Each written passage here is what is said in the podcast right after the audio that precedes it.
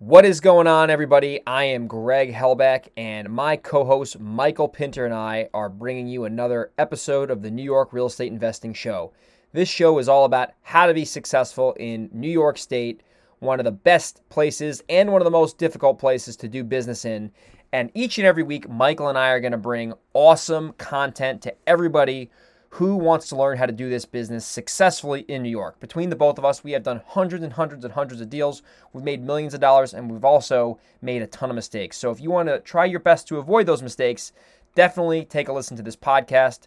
Every single week, we are going to provide actionable, tactical steps on how you can be successful investing in the Empire State of New York. Stay tuned and welcome to the show.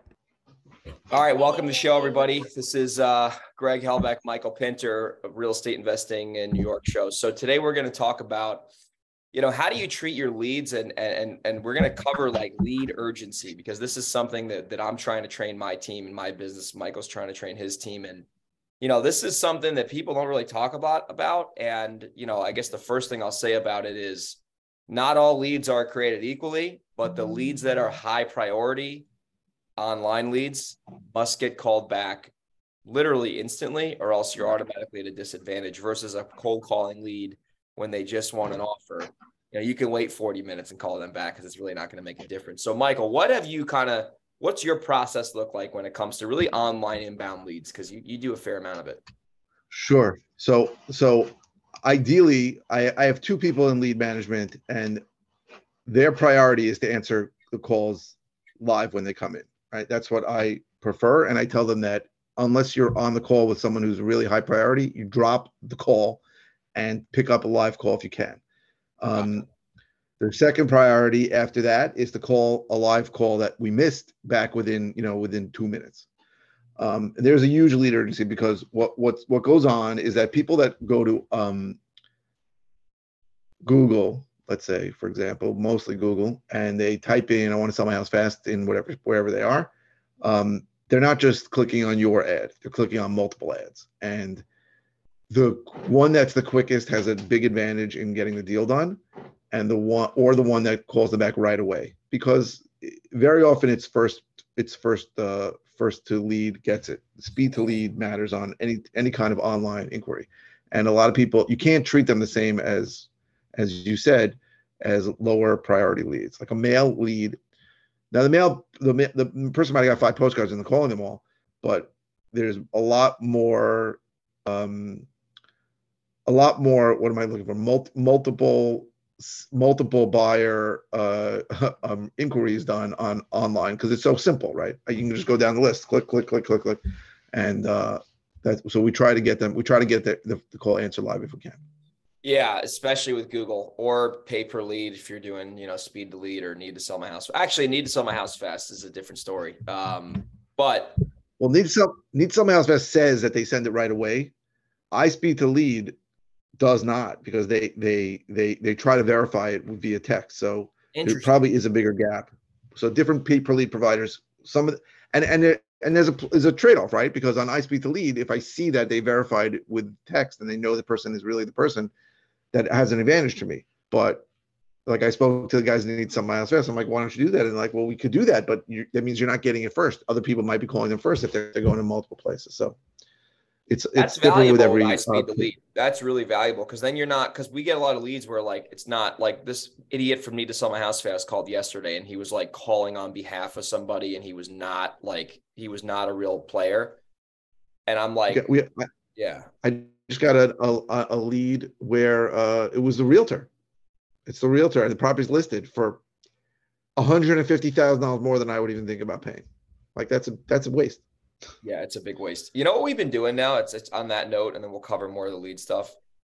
I I had this thing I was telling Brett yesterday. I was like, listen, like, and I was giving him an example from me. You know what I mean? I said, listen, what the seller's asking price is is irrelevant to our offer. I said, like, if they're asking a million dollars, but they're motivated, that's a good lead. So I have this problem, and this is something I need to work on is I can have a really good call with an owner. Let's say it's an online lead and they're motivated, but then we get to their asking price. And if they all of a sudden say like the market value or maybe higher than the market value, but they're motivated, I have a tendency to kind of shut down and sabotage myself. And I did a podcast with Eric Brewer on the, my other show, and he was basically saying like the seller's asking price is irrelevant. Like their their price is doesn't matter, right? Because we're only going to buy the house for whatever we're willing to pay for it. So the point I'm trying to make is don't let the seller's asking price ruin your or sabotage your sales process. Because I can tell you one thing: I bought a lot of houses where the seller was asking one price and they ended up selling it to me for a lot lower than what they were asking. And if I were to like get in my tendency of like shutting down and just making it about the price, you know, we would have not bought the house and some other idiot would have bought it. So sure. you, you got I agree 100%. You know what I mean? I agree 100%. Yes. Especially in New York, because people are pretty like I, I can tell I can actually say this like with confidence. Like the seller avatar in New York and the seller avatar in Delaware, it's like night and day. Like the people in Delaware, and I'm just gonna say this on the record, aren't as smart as people in New York. And I, I if I offended somebody, fuck off. Like, because it's true. People in New York, dude, I'm just being real here. Like, this is this is the truth center. People in New York are smart. the people that we deal with, even when they're motivated, they know what's going on. Like, there's no bullshit. Like the people in Delaware, you have to be careful because they are not sophisticated at all. They don't know what's going on. You can take advantage of them, which I don't, but they do not know the process. In New York, they all know the process. Like, have you seen that in other markets, man? It's it's a true thing. I, so I I've seen a little bit in other markets, but I've always said that I I think the way people think about real estate in New York is dramatically yeah. different than the other 49 states. It's because the process takes so long because attorneys are involved. People don't look at their house in New York, even a even a vacant inherited property, as some kind of solution for a short-term financial oh. problem. But in other states, people think that, right? Even in California, you could sell a house in a week. So if I'm in a real jam, right? Uh, my son got arrested for some crime he didn't commit, and they need a hundred thousand dollars posted cash, or a million dollars posted cash, or my son's going to sit in in LA County jail. I could sell my house, right? Now I may I may know I'm going to take a, a, haircut. I'm going to take I'm going to take a haircut, and I'm going to have to find a place to go. But I can yeah. sell my house real fast, right? Yeah. But in New York, no yeah. one thinks that way because everything takes months and months and months. So like the whole sales pitch in most of the country is, hey, I can close in when I go super fast and no closing costs and easy schmeezy. We're gonna close it in two minutes. But in New York, if you come with that pitch, a lot of people are are are appalled, uh, well, uh, uh, repelled by it yeah. because they think you're full of crap, right? You're not closing in two days. You're not closing in ten days, right? It's not going to happen. It takes it can take a month to get title in in some some towns in in in Suffolk County. So the but so the speed is very different right? And and, and what i'm finding because I'm, I'm i'm operating in texas now is that if you're not quick to give an offer and get into contract in those places you're going to yeah, lose a deal. In new york it's very rare i'll lose a deal because of time. I have lost a couple not going to say i haven't but very rare. Um more likely that guy's going to come back to you in six months. I just had a, a lead come back to me i've been talking to for like three years. Like i've been talking to before the pandemic and he finally agreed, went down on his price yesterday. Now, what you said about price is incredibly important. Now, I try to get price expectations from the seller, but the other pillars of motivation, right? So that's uh, time, reason, um, condition. If those don't match up, even if the guy wants more than retail, it's still a good lead because he'll never sell it for that. So what happens, and you've seen this a hundred times, is some guy will tell you what he wants for his house, and it's full retail price because he heard that's what price houses are going for, right? I want 500. I heard all the houses going 500. The difference is his house is a piece of crap, right? It needs $100,000 worth of work. So when that happens and the guy says he wants 500, I'll absolutely go on the appointment and, and make an offer for 300.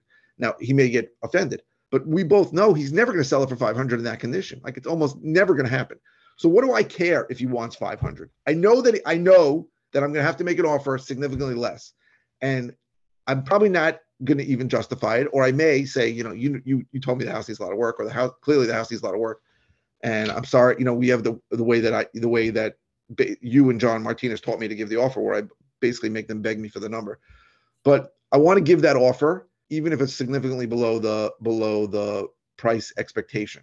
If the other motivation is there, now if it's not there, if the guy is in no rush, if he doesn't really have a strong reason, right? I'm thinking about moving, and the condition, okay, then for me that's that's a listing lead right that's a lead where i'm going to go to the guy now that i know that he wants full price and now that he, i saw the house or he told me it's an eight or nine out of ten i'm going to say to him I can get you that number, but you're gonna have to let me list it. And sometimes then the truth will come out, and they'll say, "Well, to be honest, I, I need to get into contract now, and I'm not closing for six months," or some kind of crazy bullshit that he never said before. So I'll I'll very often because I take listings, and I don't do this in Texas. I only do this in New York because I'm not licensed. I'm not a licensed realtor in Texas. I'll say to the guy, "I'll give you both numbers. I'll tell you what you can list it for, um, and I'll get and I'll tell you what I can pay for it. And you're gonna make you're probably gonna make more money if you list it." But uh, here are the pros and cons of listing it or selling it to me, right? If you sell it to me, my price isn't to change. I'm not to do an inspection and drop, knock you down the price. I'm not to do an appraisal and ask you to go put put the do work to the house, and I don't have any any contingencies, right? If you if you if you list it, you're to have to be on a buyer's timeline. That guy can walk after three months because he says he got denied for a mortgage, and that guy might change the price on you three times. So that's the pros and cons, and I just that's how I present it to them. Yeah, and you might get more money if it all works out. right. And I'll say you probably will get more money if you list it.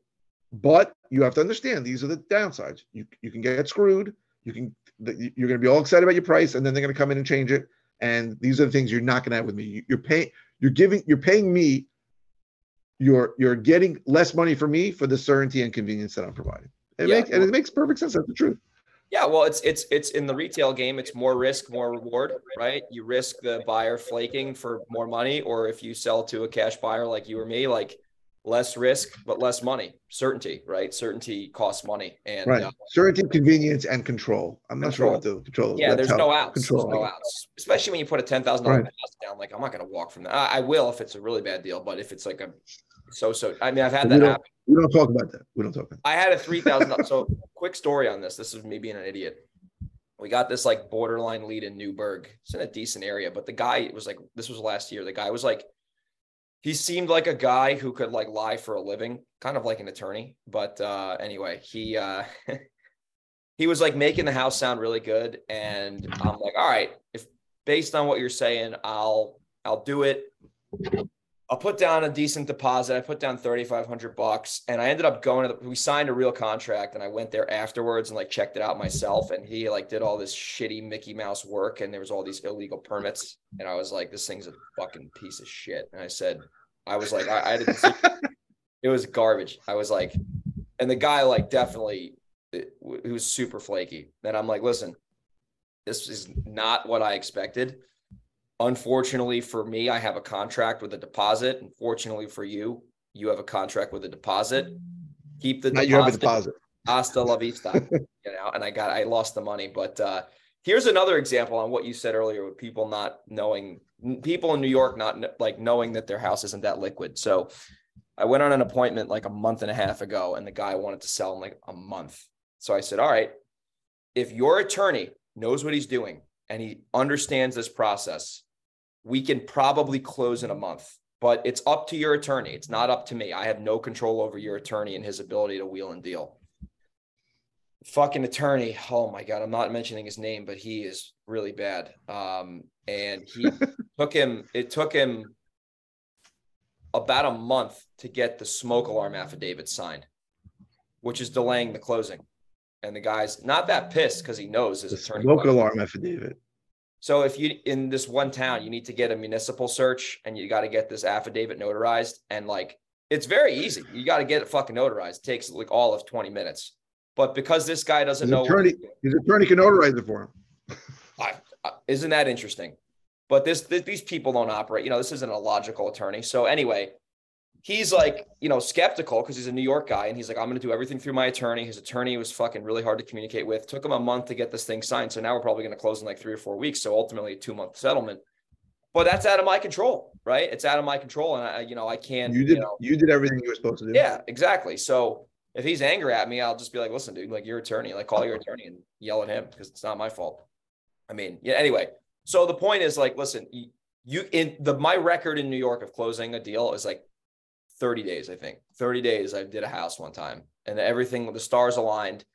It wasn't a wholesale deal. I bought it with a private lender. I've closed I've closed in less. I've closed in less, but it's you know, I'd have to I, I told this title company right away, you got to do whatever you got to do to get yeah. me this title right away. You know, you got to send somebody out there right away. And it happened, but a, a quick wholesale deal for me is probably three months, two months two, or three months. It, dep- it really depends on the town because the title is easy. I can get title back in a week and a half. It's the municipal search is where the problem Municipal. is. It's not the title. Let's talk about what, you, what municipals are because nobody who's outside. Oh yeah, yeah, yeah. I forgot about that. What is municipals, Michael? So municipals are um, additional searches. I don't know anywhere in the planet where it happens besides New York. So uh, typical municipal searches are house in New Jersey, housing and building search, which is with the building department to see if there are any open permits or open violations. Um, there is a tax search, so a separate search to see what the what the current taxes are, what they are, what they're due, and usually there's multiple taxes uh, paid in New York.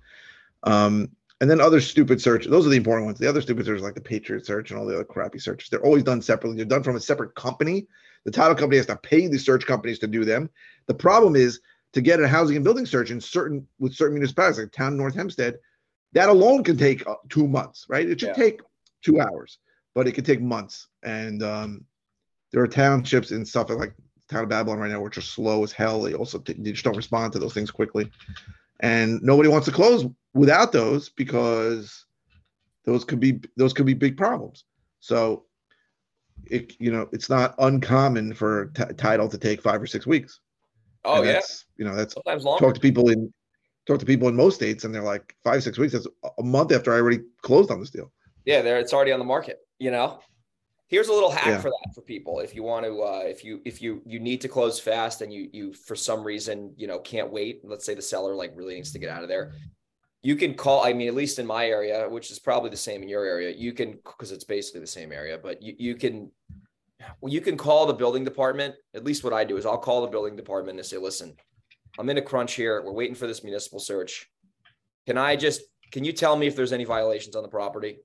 And I've done this where like they've said no, and I've gotten them to send me an email in writing, and I just bought the property, and then afterwards we got the search back. But you know there is a risk there because maybe they put something on after the fact. But You Maybe the person really- you spoke to didn't, didn't find it. There is a Yeah. there is a risk, but I but I understand what you're saying. You can do that, yeah. I've done that. But the thing with that is like, you know, you got to understand if you're getting the property at a certain number, like generally it's it's it's still going to be worth it for you. Um, especially if you're Yeah, well.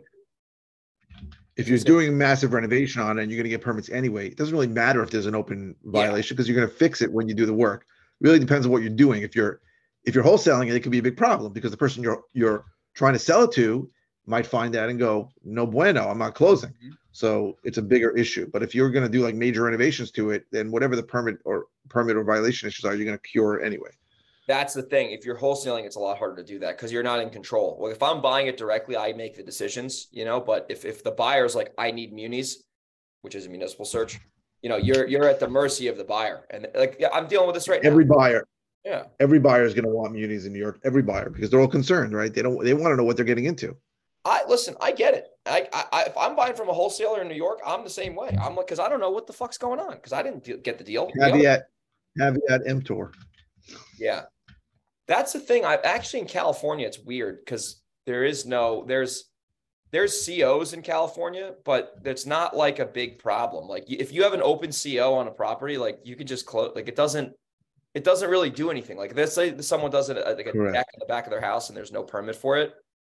Like it's You you a permit for it. yeah, it's not it's not really like a big fuss. But in New Not York, gonna- it's like I'm not to ask you to. I'm going to ask you to saw off a foot of it like you had to. Oh, that was funny. So I'll tell so so so real quick. This this happened to me actually a couple years ago. I I bought a property and I had clean municipals, and uh, the way that the building this wasn't. Oh my god, the town of Orangetown and Rockland is like dealing with fucking prisoners. It's it's terrible. So they they gave me a uh, clear like clear search, and I bought the property and did some work on it, and I sold it, and I went into contract again with the the buyer. And the way that the buyer got the search i guess they changed their process in the in between the time and they started sending people out to the properties not just doing it all internally and they saw that there was a deck on the property. Didn't have a permit which is weird because you think there'd be you know a deck is pretty standard when you build new construction. Anyway they saw that the deck wasn't uh, compliant with the setback which means that like the lot and the deck were not the right length. So they made me literally chop off like a half of a foot on the deck. I had to get some guy to go chop the deck off. Then they measured it and they gave me the clear. But like that's the reality in New York. Like you have to understand that like that stuff will happen. And there's nothing you can do about it. And when you have attorneys involved, it just makes everything more complicated because the buyer's attorney is like really going to look out for their client, which is the right thing to do. And they don't really give a fuck that the building department fucked up because all they care about is getting their client protected and getting them the house. So like in other 100%. states, it's not a problem because you just the title company just doesn't the title company like in Delaware, like they don't give a shit. Like they're not representing the seller or the buyer. They're in the middle. They're the glue that holds it together. So you don't even need to put a deposit down, and they don't give a shit because it doesn't matter. It's it's irrelevant. But in right. New York, it's just that's not right. how it works. In New York, it's different. There's an area, a big area called Levittown, um, built, built by a guy named Levitt, and a lot of the houses had second floors that were only given C of Os as a shell. So they're saying like oh. we're giving you an attic, even though it's a big second floor, and you can definitely put two bedrooms and a bathroom on there. And over the course, these were all built in the 50s, and a lot of people obviously put two bedrooms and a bathroom up there. Makes yeah. sense, right? It's a cape, and now they have four bedrooms and two bathrooms in the in the house. But a lot of those don't have a C of O for them. So what what happens, unfortunately, is that if you go to see the property, um, and you want to do any work to it and get a permit, they go up and they go, you don't have a permit for this being finished. This happens also in a lot of basements. You need a, per- a permit for finished oh, a lot of basements. Yes. So you're like, okay, it's easy to get a permit, but it's not because then they have to they check all the electrical and make sure that it's the code. You have to get an electrician certificate that everything's the code, and sometimes it's not. You have to get a plumbing permit to make sure all the plumbing for the bathroom is the code. Sometimes it's not, and you have to get a building permit to to finish that whole area. Now, it, these are not simple things; they're not cheap things, and sometimes it's a big problem, right? If the plumber in the 50s screwed up, then you have to redo the the the the the drain to the sink in the to- in the bathroom. Who the hell wants to do that? It's a pain in the ass. If the guy didn't wire it right, whatever he did, he used the wrong breakers. You have to rewire this thing. So these are things that when you wholesale a deal are going to come up. Now, if you, the truth is, even if you close on it, um, you're going to have to deal with that before you buy it. Because as you said, the buyer's attorney is going to tell the buyer to look out for this stuff. And in certain areas, people look out because these things happened dozens of thousands of times. Yeah, yeah, that's the thing I've noticed too with like we, even with like getting permits, like if I don't like to get permits, so I, I mean I don't know who does, but there there are times. Well, in certain places, in certain places, it's an easy process. Yeah. In California, you go in, you get a permit in three days. For us, you can wait four months. Yeah, that's the thing. I, so what I normally do is like, I mean, this doesn't work every time, but if you're not doing anything really obvious, i.e., blowing the back of the deck off or something like that. You know, you actually, I, will tell you the story again. This was funny, but it wasn't funny at the time. I bought a property with Devin in Warwick, which is like one of the best areas around in my area. And we didn't do any big work to the house at all. We, nothing. We just put it back on the market because it was just like a fix. It was like dated, but it wasn't like in bad shape. And the seller put a new roof on the property before we bought it. And in the listing, Devin wrote like new roof because he didn't know what mm. he, I mean, it was a new roof to what we knew. And the town of Warwick has like a little like spy hunt and they look for new listings and then they'll see on like a new listing on Zillow or whatever. If it says like new roof and they don't see records of that with the building department, they'll flag you on a violation, like kind of like from afar we got flagged and we had to, you know, we had to fix it, but we had to do it legally. But you know, that that stuff happens. Like that you have By to the way, that's the only place I know that requires a permit for a roof. Really? You don't need a permit anywhere in Long Island for a roof. There is no roofing permit. Really? Yep. You think a roof would roof. be a permit because it's a roof? You would think, but you don't get a permit for a roof here. You just hire a roofer. Interesting. That's very strange. That's crazy. I've never heard that. So I would, I would, I have no problem putting a new roof on all my listings. But like, if you put in new kitchen, that could cause, cause a problem. I had that in uh, Village of Malverne where they screwed me over for that. You put in new bathrooms, new windows in the Village of Malverne. If you replace two windows, you need a permit for it. Because one window, you don't need a permit for. It. How about that? Interesting. Yeah, that's that's funny because I normally do roofs on Saturdays after that mistake you know, because the you know I, I don't I don't have an issue with it. There's no there's no the building inspector sees a roofer, they don't care. Interesting. I found that yeah, because the roof is obvious because someone's got to go there and rip the tar off, the tar roof off, and you know it's like pretty clear what's going on. But with like a kitchen, like what I normally do, and I this this worked really well on the last project I did, or the second to last project. I had the guy put all the stuff in the garage. It was a townhouse. He put all the evidence in the garage. You would never know what's going on except for the saws going off and you know the construction happening. And then at the end of the job, he hauled all the stuff out of the garage. We did the whole house over or the whole unit over. And the only problem, I showed up there once and there's like four guys with saws really loud. And I'm like, yo, like if someone looks in this window, like they're going to see what's going on here. So I had him put like kind of like translucent tape, uh, translucent paper up over the window. So like it, you can't really see what's going on. But I made a mistake. I almost got busted. I parked my car in front of the neighbor's garage and he's part of the fire department and he couldn't get out. So he had to knock on the door and he's like, dude, you're blocking me in. What the F? And I was like, oh, sorry about that. And meanwhile, like there's a full blown rehab going on the, so like, you just got to be careful. You just got to like use your brain. And sometimes I don't do that. You got to use your brain. You got to use your brain for sure. You got to use your brain. But um, anyway, we started talking about speed to lead and now we're going into rehabs, which is usually we because that's like where most of the bullshit lies. But the main point we want to make as we wrap the show up is when you're getting, especially when you're getting online inbound leads, you need to call them back right away. In New York, you'll have more time than other states, but if you can get into the habit of always calling these leads back right away and being proactive, not only does it demonstrate to the seller that you're consistent, but it gives you a big advantage over other people. Because I know people to this day they'll call the leads back whenever they have time. And I'm like, dude, if you're spending money on Google and you're not calling them back within like five minutes, like you're already like at a disadvantage. So you might as well just cold call. Sure. Um, so hopefully people got value. If they did, if they could leave us a review, that'd be great. And we'll see everyone on the next episode. Take care, everybody.